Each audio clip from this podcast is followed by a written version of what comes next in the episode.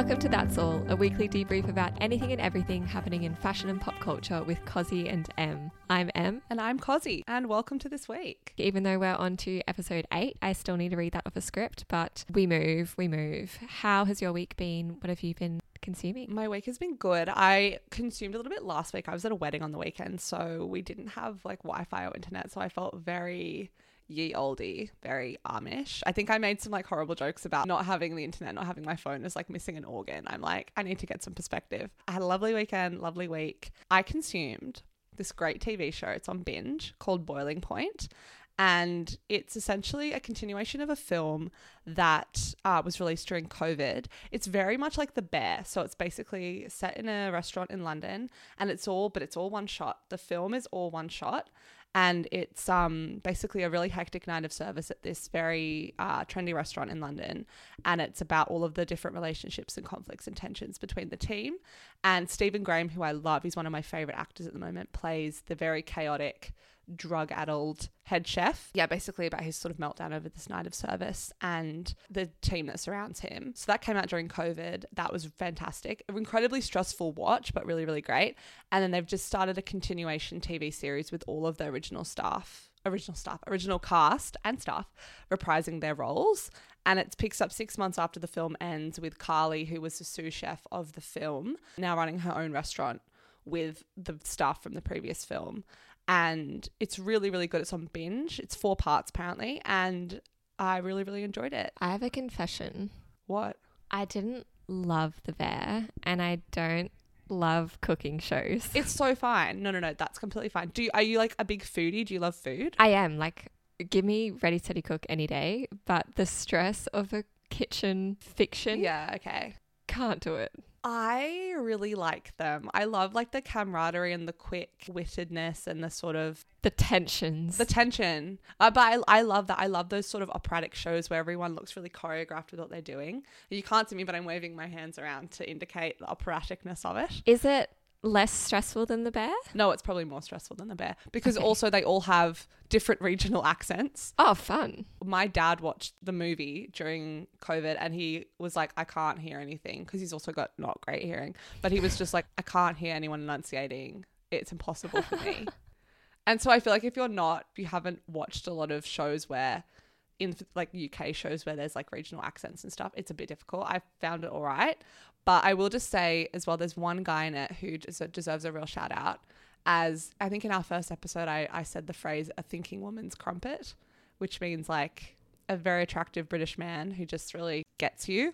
and this guy, Ray Panthaki, in Boiling Point plays Freeman. Freeman, the uh, I think he's a sous chef now in the TV show, and he is just fantastic. And I want him in every TV show, and I love him, and I have loved him. He was in Marcella, this really fucked up crime drama that I used to watch back in the day, and I was always like, he's like good and great and good looking.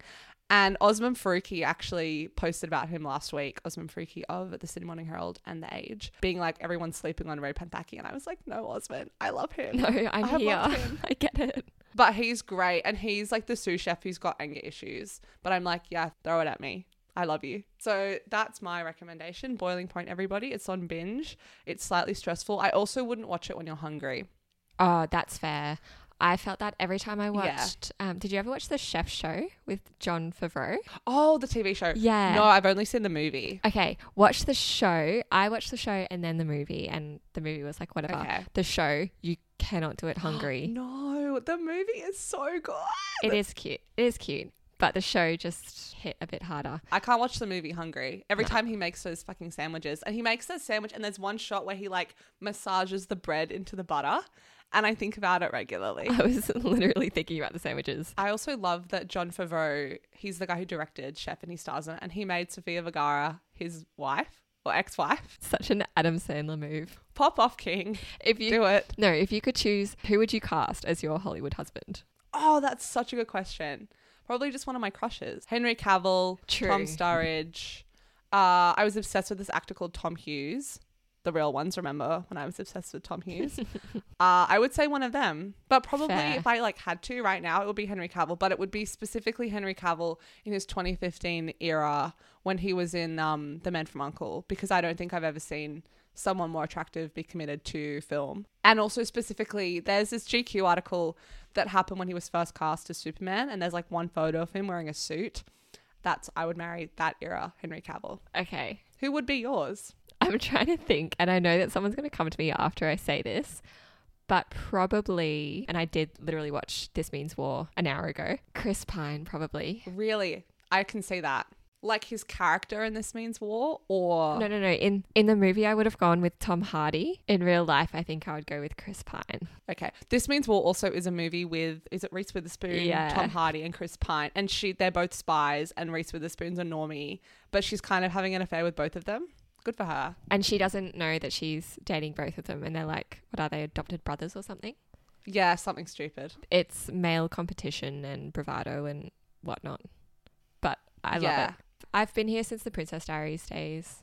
I like Chris Pine. Original enemies to lovers. When they push each other into the fountain. And then more recently, Oh. like the Don't Worry Darling cult leader era. Yeah, I really like his fashion. I feel like he's a very fashionable guy. Every time I see him out and about, I really love what he's wearing. I loved him in um Just My Luck with Lindsay Lohan. Yeah. Oh, little a little baby. Yeah, I was a baby then. I do like a cardigan man. so he'd be your husband. Okay. Yeah. I feel like I would say Henry Cavill, but I don't know actually. He's just like very like hunk hunky. You also have to go like if you're doing the Adam Sandler Jon Favreau thing, you have to go for the Mm. like stereotypical attractiveness. Do you reckon? Yeah, like you have to go for like the Salma Hayek or the Sofia Vergara. Do you think that Henry Cavill and Chris Pine are the sexy vibes of Hollywood for women? I think so, but the fact you've asked me makes me doubt it. Who else? I don't know.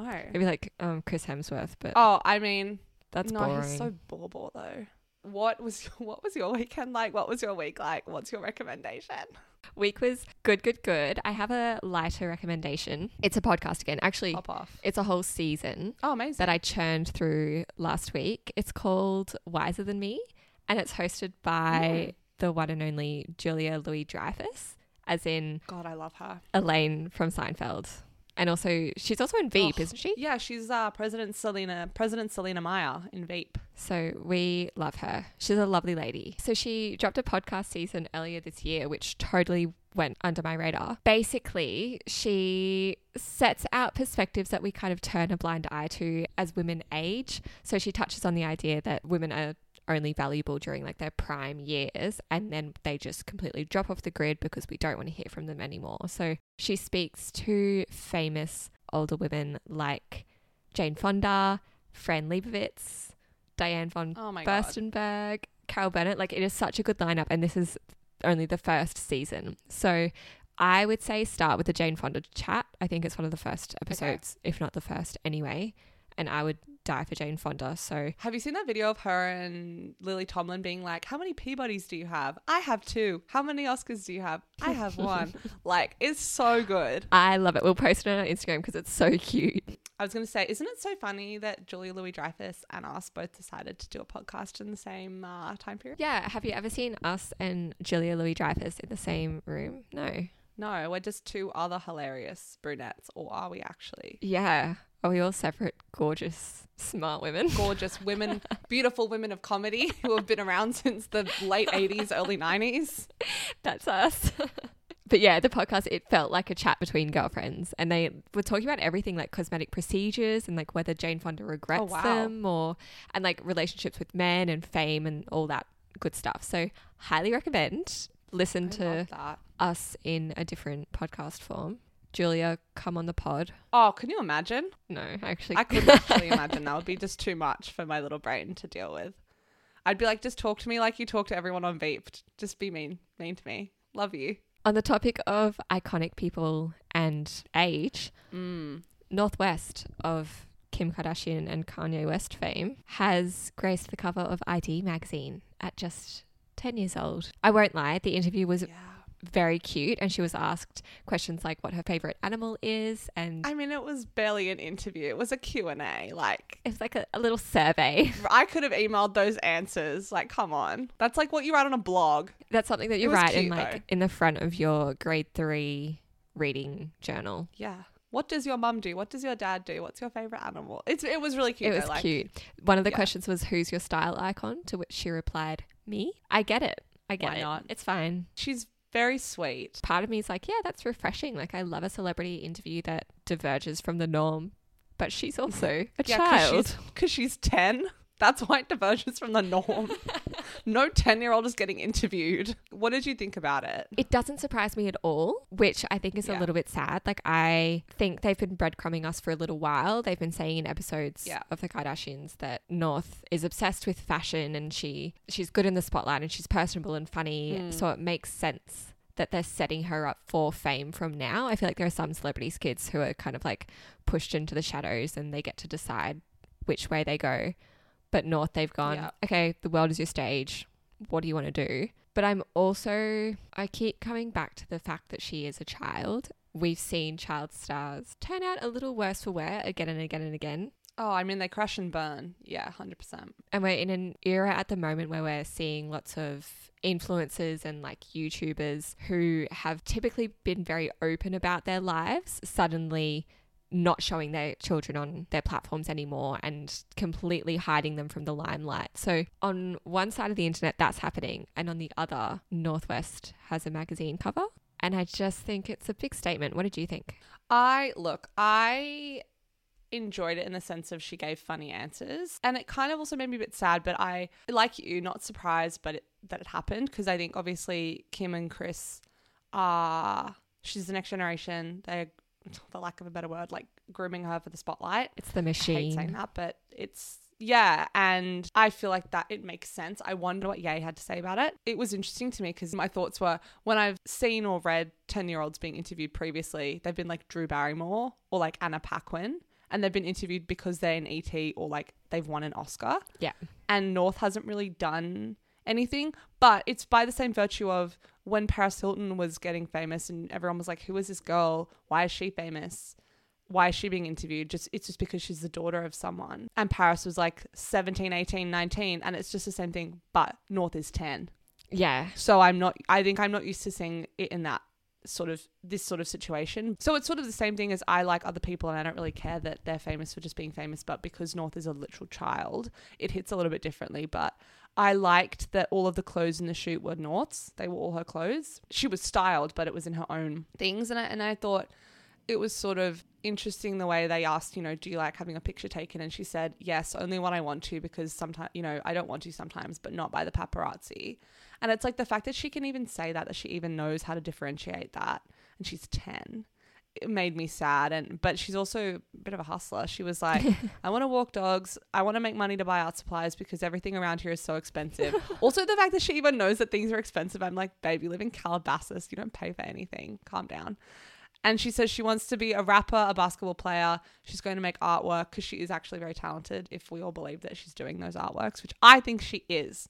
And she wants to own Yeezy and Skims. She wants to be a business owner. So I think Kris Jenner might have gotten in her ear a little bit there. But yeah, the normalization of the paparazzi stuff and, and the being, it's clear that she's on like a different echelon. And I think she, whether she's aware of that or not, I don't know. But it's interesting. But I think she's definitely the best spokesperson for the next generation of the Kardashian, West, Jenner, whatever you want to call them, because Mason and Scott and Courtney's son has been kept very much out of the spotlight in his latest years after being born on camera. Mason did have that rogue. Oh, the Instagram thing. That was so funny. When he was like, Yeah, I don't really love my un- Auntie Kendall or whatever it was. He was such a savage. And then we haven't heard from him since. So He's probably like in a hole somewhere with Shelly Miscavige. rip Mason. yeah, he's out of the spotlight. Penelope and North are seen out and about. Chicago and Sam are a bit young.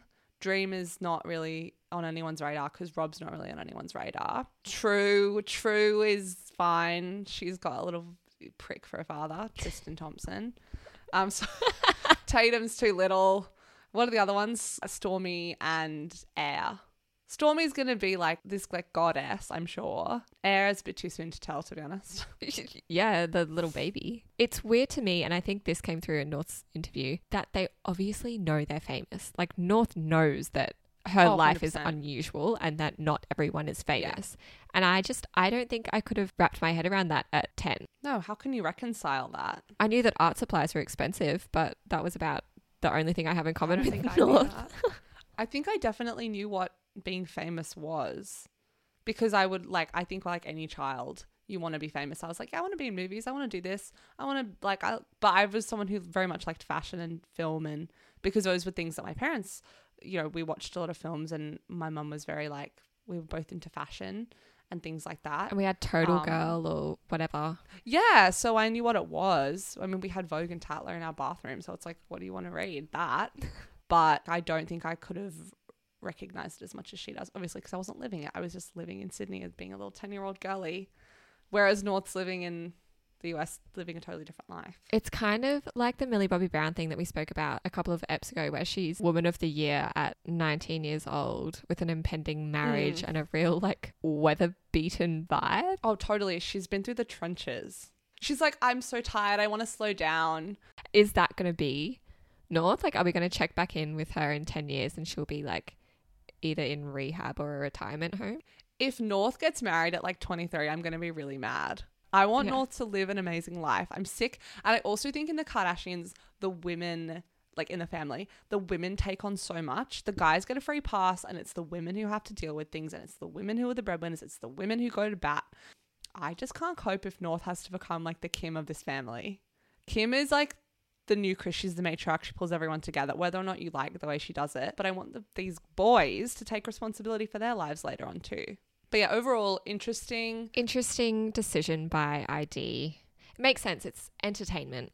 It got people Some of the talking. magazines are so rogue recently. Did you see that Interview magazine did a whole spread with Sam Asghari, yeah. uh, Britney's Britney's ex husband, on the week of publication of her book, and all of the comments were so savage. They were Good. like, "What are you doing? Why would you do that? Why? Why?"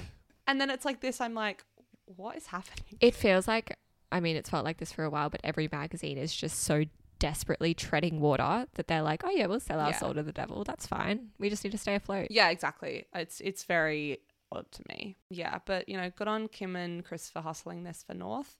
North, I hope I hope you have a business plan in place. Let's get into something else that's happened. This this is very vintage. This is a very vintage topic for the two of us, but something's happened on the internet this week that brings us back to Harry Styles and Louis Tomlinson, two members of One Direction. And if you were a One Direction fan or if you were in any of that orbit, you will know that there was a theory back in the day that Louis and Harry were actually a couple. They were together, and their couple name was uh, Larry Stylinson. this theory that I thought was dormant has now come back in full force in the past couple of days after Louis, who's now a he's like the solo singer now because obviously the One Direction's broken up. They say it's a hiatus, but they've broken up. Louis was doing a Q&A on X, formerly Twitter, and one fan asked what I thought was a seemingly innocuous question uh, that has a whole bunch of subtext that says, Louis, how do you make chicken parmesan? Apparently, there's a rumor, there's a theory for Larry Stylinson that L- Harry and Louis had chicken parmesan on their first date. And I found a whole deep dive. I also went on to Reddit again for this, but let me just do a quick summation, then we'll go into our thoughts. In 2010, Harry tweeted Louis' first ever cooking experience, winky face, along with a picture of Louis making chicken. He later said in interviews that this was the first that the first meal he cooked was chicken stuffed with mozzarella wrapped in parma ham, which can I just say is not chicken parmesan. That's completely different. It's not a parmy. Then in 2012, Louis was asked, What was the most romantic thing you've ever done for a girl? He replied, I can't really cook, but the first dish I ever made was for my girlfriend Eleanor. I made chicken breast wrapped in ham, homemade mashed potatoes, and gravy. So in the minds of all of these people, they're like, oh my God, it's the same food. But Eleanor and Louis hadn't met when Harry had tweeted in 2010. So people are like, this is the meal he made. The timelines don't add up. When he says he made this romantic meal for Eleanor, they hadn't met yet. So it was actually for Harry. Therefore, romance. Yeah. So then this this person said, Louis, how do you make chicken parmesan? And then Louis clapped back, saying, "You start by realizing all these uh, ridiculous, childish theories and conspiracies are wasted time and energy, and then just throw the chicken in the oven." To be fair, simple stuff. Pop off, Louis. Not being a follower of One Direction while they were together, I didn't know this was a thing until later. It's still, it pops up on my TikTok every so often. Does it? I didn't realize just how cursed this corner of the internet is. Like, there are some theories. Oh yeah. It's like, it's that photo of Charlie Day from Always Sunny with like the memo board. Yeah. You can connect any dots Yeah. if you just make stuff up. And that's what this Larry side of the internet is. Because we t- obviously last week we did talk about Taylor Swift and, and and theories and things like that, but this is predating all of that and a bit different. At what point do you just not care anymore? Like, it just seems to be a full time job to be so speculative about someone's sexuality 10, 15 years ago, like a really long time ago. It's the fact that Harry's never spoken on the rumor and Louis has No. kind of addressed it before, speaking about how damaging the rumor was to his friendship with Harry and also Yeah. like his relationship with Eleanor. I was interested when I saw headlines about this because I thought, oh, like it must be something. He must have really come out and responded because why else would Mm. mainstream sites be focusing on it? And it's really nothing. Like it was quite scathing for him to go, please sh- shut up, get a life. That's what I read it as. yeah. But in response to that point, a bunch of crazies have been tweeting things like this one was my favorite. Thanks for actually ruining our day after the good vibes we had going since yesterday's tour announcement. I'm legitimately livid and completely disappointed in L right now. Sass is one thing, straight up rudeness is another, especially when it's completely uncalled for. Please get a life. That I think that's my thoughts surmised. This is interesting because yeah, as you say, Harry's never spoken about it. Louis's been scathing on it, but they've never addressed it. And there's also never been in terms of like when we when we talked about Taylor Swift and I've talked about Taylor Swift and this sort of thing a lot with my friends, but she she doesn't feed into it, but there are lyrics, there are timelines. It's very different. There's always going to be speculation about her because she constantly keeps writing things that you can be speculative about and doing things that you can be speculative about. This has never been addressed. They've never written anything about it. There's also the Taylor Swift machine where there are Easter eggs and there are things that she wants you to read into. So She's an Easter egg artist, and she also she wrote her own songs. To be fair, Louis is the most prolific songwriter of One Direction, but they're totally just completely different. You know, look, maybe they kissed one time. What's a kiss between friends on a bus? You're in a very emotional space. You're growing up together. you're each other's everything. What's a kiss amongst friends? I'm all for fandom culture. Like I think if you love something, shout it from the rooftops. I I do not care, but also be like two percent normal about it. This is like vintage internet shit. Like, I'm so surprised that we're talking about this today. I'm so surprised that this has even come into the minds of people. Yeah, half half of the people speaking out about this were probably in preschool when this was happening. There are much better theories. If you want to talk about Harry and theories, there are much better ones. That's also a story for another day. But this is Be like better. probably the most bauble one that we could be talking about. Speaking of Taylor Swift, we have Sophie Turner news. Oh my God, yes. Sophie Turner, formerly Sophie Turner Jonas, has now got a new man in her life and she's moved onwards and upwards. And I respect her so hard for it. So she's been spotted, this is all according to Tatler, kissing the honorary peregrine Perry Pearson, the heir to the Cowdray estate in West Sussex and the fourth Viscount title. That is such a made up name and CV. No, like he sounds like a silly little spy. No, he's he's think of it as like Bridgerton. This is we're in Bridgerton. Uh, so according to the Sun, the pair was spotted in the daytime streets outside the Gare du Nord in Paris, and they were just chatting, laughing, and making out. And after the kiss, they parted ways. Then apparently they reunited in Paris's Stade de France, where Sophie Turner unveiled the Rugby World Cup trophy, which was super random. I saw those photos and I was like, "What are you doing there, babe?" I'll get briefly into Peregrine Perry Pearson's. What a great name. I love this name's Perry. It just makes me think of um Perry the platypus from Phineas and Ferb. Every time I say Perry, I'm, I want to go like, Perry. Anyway, they've been spotted making out. Good for her. He's very interesting. So he his family seat is the Cowdrey Cowdray estate in West Sussex. Uh, the vast, sprawling 16,500 acre home is the home of the family. They've owned it for over a century. It's primarily used as a wedding venue. It's also used as a polo, uh, polo club. And his father is the fourth Viscount Cowdrey, Cowdray. So he is the heir to, I was about to say heir to the throne, heir to the title. My God. He's the British North West. Yeah. So he used to go out with, and as soon as this is so funny, so as soon as I saw them making out and I saw his name, I was like, I know this guy. Then my mother texted me and she was like, look at these photos, look at the guy. Perry used to go out with uh, Princess Maria Olympia, who is one of the princesses of Greece. She's not technically a princess because in 1974 all family members were stripped of their honorific titles, but it's like a courtesy title now. So it's more just um, personal identifiers rather than nobility titles. So she says she's a princess. She's not technically, but she's still part of the Greek royal family. It's just they got deposed, basically. She's the oldest daughter of Pavlos, Crown Prince of Greece, and his wife, Marie Chantal. So they used to go out, and Olympia's brother, Prince Constantine Alexios, is also reportedly dating Poppy Delevingne. So they're it's all very um, connected. But I wanted to do a little deep dive. Do you know about like Princess Olympia and all that? No. Oh my god, you must you must follow on Instagram. Olympia used to go out with Perry. Now going out Yeah. with Sophie. Olympia's mother, Marie Chantal. This is like iconic. I'm obsessed with her. So her mother, Olympia's mother, Marie Chantal, was one of the Miller sisters who they were huge. There were three of them, huge on the social scene in the 90s. So Marie Chantal married Pavlos, the crown prince of Greece. Her older sister Pia married Christopher Getty, as in the grandson of like the Getty. Getty images. Getty, yeah, Getty Images and Getty, um, like oil, like um, all the money in the world. That those Gettys, and then her younger sister Alexandra married Prince Alexander von Furstenberg, as in son of Diane. So they're basically like the three most iconic people, the three most iconic sisters to ever get married ever.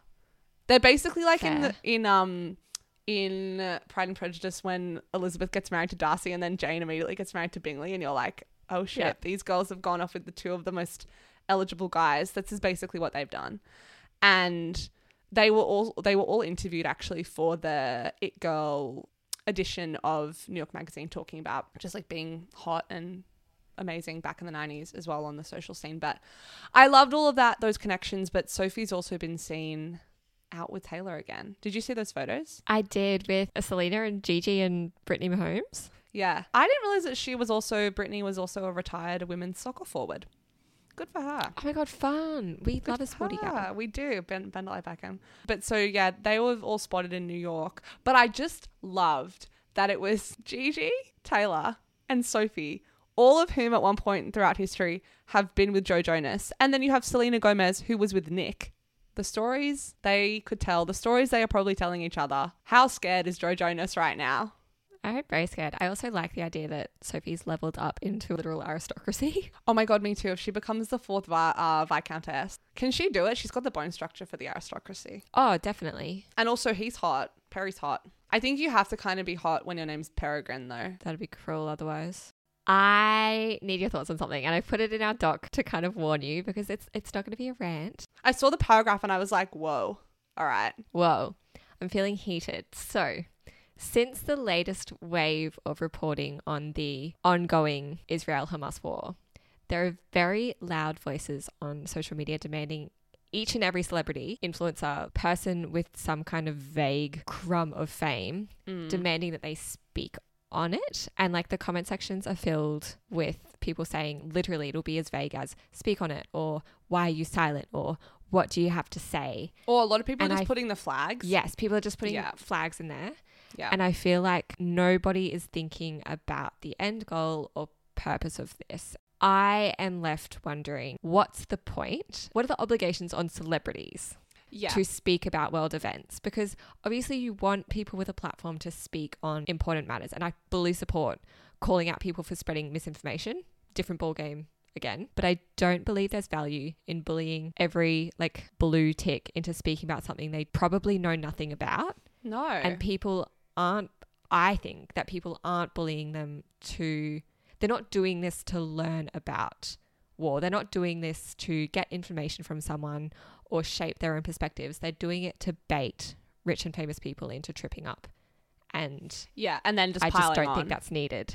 Then yeah, it's not needed in this conversation. I also think there's a bit of blame passing happening. Like it's it's like if I can call out this person for doing a worse job than me, I'm absolved of all sadness and guilt and confusion and Oh, that's. angst about what is a very that. real issue. I don't. I, it doesn't make sense to me, and I think it's a bit of a distraction. But I do think that a lot of people on social media are just turning to the celebrities to go. I don't know what to do in this situation. Why don't you know? Yeah, because like if they if they've got the platform, they will be well informed. They should know where they stand. I don't. I might not know where I am, but I'm going to be led by these people. So if they're not speaking out, how can I know what I'm thinking? I think at that point, it's like we really need to look and question the value that we place on celebrities and their thoughts and their opinions. And I think this happened again like during COVID. And I think a very interesting part of that happened uh, quite early on when Tom Hanks and his wife got Yeah. COVID, and everyone was like, "Oh, all of a sudden, not not Tom Hanks getting COVID. Now we really have to freak out. The best man in Hollywood's got it." And I'm like, "Oh, I'm sorry. Were the thousands of other people who were getting infected and dying not enough for you now that fucking Saving Private Ryan is sick? Did it really take Tom Hanks to get you to care about this thing?" Yeah, the COVID examples that I think of, obviously the Imagine video is a, Oh, a that was special terrible. case because that was depraved. If you don't remember that, that was did Gal Gadot Gal Gadot organize that? Someone organized it. It's the worst idea in the world. And it was this video of all of these famous people singing Imagine by the by John Lennon. It was all these people just singing, being like, "We're one together as, as you know humanity and whatever." And it was just so tone deaf. It was awful. And the singing wasn't good in the first place. Like, don't no, make it was watch that. terrible. Did you do you watch the? Bo- I feel like we've had this conversation. Have you watched the Boys on Amazon because they parody it? oh, really? I watched a few episodes. they parody it in the latest season and i when it came on i screamed because it was so well done it was so funny but obviously you know making fun of a terrible thing that happened but god it was good but why do we need a bunch of people singing imagine to raise awareness for a disease and anything like that Around the same time, do you remember Ellen jumped on socials and was basically just talking about the need to socially distance, whatever. And people hated that because obviously she's sitting in a massive mansion saying, make sure you're careful about where you're going, like stay home. That's what we're getting from celebrities. Like they're not they're not on the same level celebrities and rich people. They're fundamentally unrelatable. no and to be fair not to be fair but that i i think when ellen did that that was the start of ellen's fall from grace i think that was one of the first things that happened because everyone was It was off Dakota her. Johnson and then Yeah, everyone was off her from COVID. Dakota, and then the COVID thing happened, and then people were tweeting saying, "What's the worst thing that? What's your worst experience with Ellen, or what's that?" And then that was the start of Ellen's fall. I remember when that video came out, I was like, "Shut up, Ellen." do we want them to speak or not? I also think we forget that a lot of celebrities aren't very bright. And I mean that in the nicest way possible, but agree. they're not purporting to be researchers or experts or masters or doctors. They're not coming out and saying, I'm the person you should listen to on this matter or I am a news source. And I feel that if you need your favorite celebrity to come out and say, oh, here's what's happening in the world, then Yeah. you have a bigger problem. And like if your information seeking begins and ends with Instagram stories, then that that's a big issue and we Yeah. can address that. I don't think we need to turn to these people who probably don't have a well informed opinion. And no, yeah, maybe they should because they have a lot more resources at their disposal. But but it's not their job. why do we expect them to? It, They go on a set and yeah. they learn lines, and they they're just familiar. And I think that's what it is. People want familiarity. People want in times of distress and horrible things happening. People want those things. It's like when during COVID, it was so important for us to like. It was that's why there was so much discussion around the arts industry because it was like people go to the arts for comfort. People want to watch their favorite TV show. People want to watch a movie that will bring them comfort, and that's the that's their job. But I don't. I'm not expecting Chris Yeah. Pratt to post about the Israel Hamas war. I don't want to hear Chris Pratt's opinion. You know, I don't want to hear Reese Witherspoon's opinion or Kerry Washington or whoever. Like, I don't feel like I need to hear that. I'd rather it's just not necessary for me. But but I do understand that, like, of course, it's important for celebrities to use their platforms to raise awareness for social issues. But it's like I think my mind isn't like put at ease once a celebrity's posted. And I think there are more meaningful ways that people can show a difference as celebrities rather than posting. Like you've got, we spoke about Millie Bobby Brown before. She's a UN ambassador or whatever it is, young liaison to the UN or whatever. And you've got someone like George Clooney who spent decades doing so much work, you know, and someone like Angelina Jolie. I mean, I know she gets kind of shit on for a lot of things, but she's done a lot too. Whether or not they're actually making a difference, who knows how much. But I mean, at least they're kind of doing things that indicate that they actually Yeah. are caring about the bigger picture and they're doing more. Whereas I don't really care about like if someone from Gossip Girl posts about this and like and I think as well when people who do post about it they instantly get piled on and uh, particularly the you know Bella and Gigi Hadid who are Palestinian have always been incredibly vocal about their support for Palestine and their dad as well and now they're getting absolutely threatened all this stuff online and it's like well what do you expect they've always been explicitly pro-palestine i'm pretty sure in bella's instagram account uh, on her bio it says Palestine or something, Yeah. I think. And it's like, A, what did you expect? But B, they're now getting death threats and all these horrible things. And Gigi then came out with a statement, but then had to clarify her statement. And it's sort of like, well, out of everyone, you shouldn't be surprised their thoughts. We shouldn't have to wait for the Hadids to post about it. Like it shouldn't I shouldn't Yeah. sit there being like, "Oh, but what do Bella and Gigi think?" I'm more like, "Well, what do the leaders of our countries think? What's what what's happening? What's going on?" I don't need Bella and Gigi to like we don't need Bella and Gigi to speak out. It's important that they do particularly as high-profile Palestinian celebrities to show support. What if we reserved our energy for lobbying politicians or joining activists Yeah, or exactly. marching or learning from genuine resources? Like commenting on a celebrity's post literally does nothing and you No. saying you are a worse person because you haven't spoken on this doesn't actually affect anything like it doesn't No. change anyone's stance they're not some kind of ethical lighthouse for how we should live our lives If anything, none of like a lot of them really aren't if you think about it. they aren't I think I don't think we should be taking our ethics lessons from Hollywood, one of the most historically stuffed up, corrupt, like insane industries. Love them, but like let's be real here. obviously I think everyone should be politically engaged, but that doesn't always mean posting on social media, especially half of these celebrities don't even post. I think there's a point where it isn't helpful, like adding another voice into the mix, especially in this instance where there's a lot of propaganda Yeah. to wade through. And it's disingenuous if someone just does it for the sake of doing it.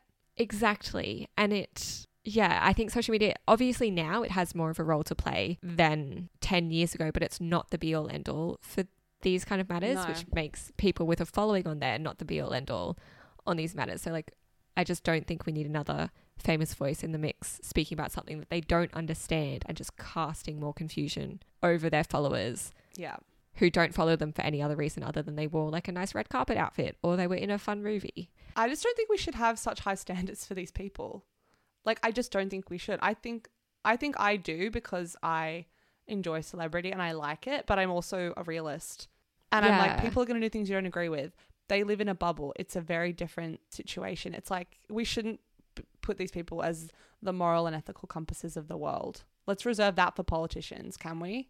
And I don't think it's as simple as because we gave them that platform, then they should use it in the way we want them to, because that's a bigger question about why actors and people in Hollywood earn more than anyone else in the world, why class exists in the way it does. It's a whole different conversation. There, but there's so much to unpack there. There's so there's such a, a discussion to be had around like the ethics of celebrity and like we gave them the platform. What do they owe us? What do we owe them?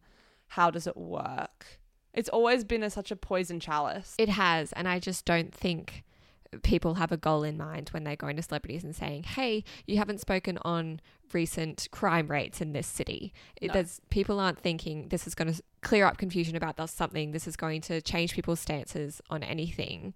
yeah. They're just going to kind of be a little bit antagonistic, and I just don't think that's productive. That's my rant for the week. I yeah. it- uh, Well, I'm ab- I'm about to go into another me. rant. okay, go hit us. Okay. So, Rolling Stone have come out with this article. I think it's honestly the dumbest thing I've ever read. This is the 50 worst decisions in movie history. So, we did a list. We're very into lists here at That's All. We thought we'd talk about this. So, this is essentially a list that Rolling Stones put together, as I said, of the 50 worst decisions made in movie history.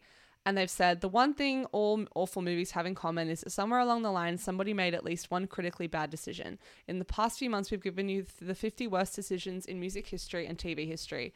Now it's time for the 50 worst decisions in movie history. And this list is honestly the most insane thing I've ever read. It's basically just like all of these decisions that were made across movie history that were Which is a long time that were yeah that were apparently crap but the some of the entries are so unhinged. So it starts at number 50 with Hugh Grant getting arrested for lewd conduct with a sex worker in Hollywood, which people maybe you don't remember, but it happened. It was just um, after Four Weddings and a Funeral came out and when he was dating Elizabeth Hurley and he got caught with a sex worker on um believe it was yeah Sunset Boulevard. And I'm like, okay, that's a it's a controversy. I don't believe it's one of the worst decisions in movie history, but as we get further down the list, and Emily sent me a TikTok about this earlier today of this guy kind of ranting about it, and it makes so much sense. So, also, there are some real omissions on this list, firstly, but at number seven, they talk about the Twilight Zone movie, which is one of the kind of biggest tragedies in Hollywood. This happened on the 1983 set of the film. One of the lead actors and two child actresses were killed uh, on set, and it happened during the shooting of the timeout segment where a man travels back in time to the Vietnam War and needs to protect two Vietnamese children. Director John Landis hired seven year old Myca Dinh Le and six year old Renee Shin Yi Chen for the roles, even though he didn't file the legal paperwork requiring them to appear on camera.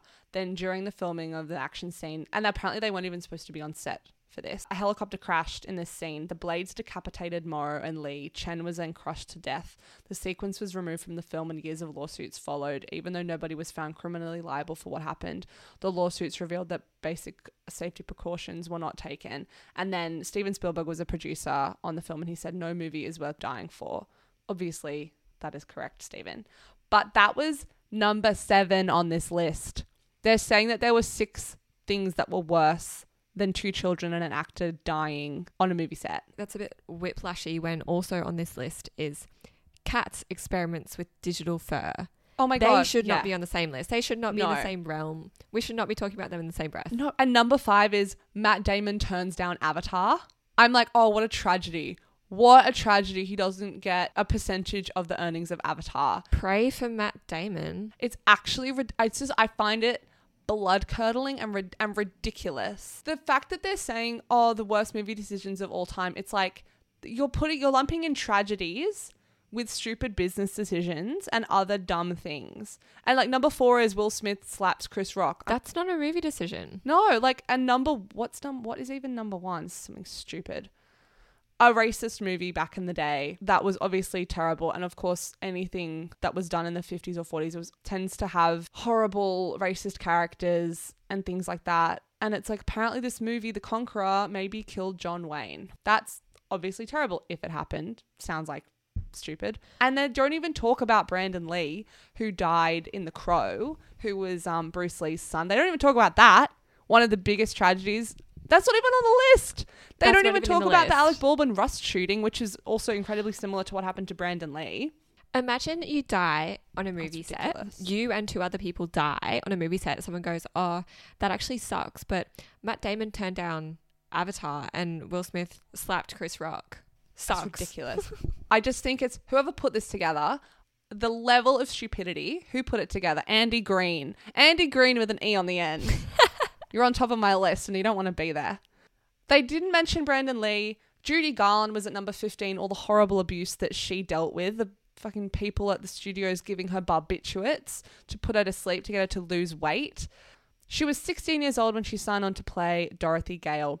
To get through it all, the studio gave her a nearly toxic assortment of barbiturates and amphetamines designed to wake her up in the morning, fall asleep at night, and keep off any excess weight. It didn't take long for her to become hopelessly addictive. Like, she died when she was 47. She looked 20 years older. She was addicted to all these pills that the studio gave her. Above that, number 16 is Jar Jar Binks from Star Wars. He also was a dumb decision. I'm sorry, I don't think that putting in Judy Garland's struggle the MGM got her hooked on prescription pills. That's not a dumb decision. That's tragedy. That's something illegal. I d- you can't put it next to cats and the like editing out the buttholes of the cats.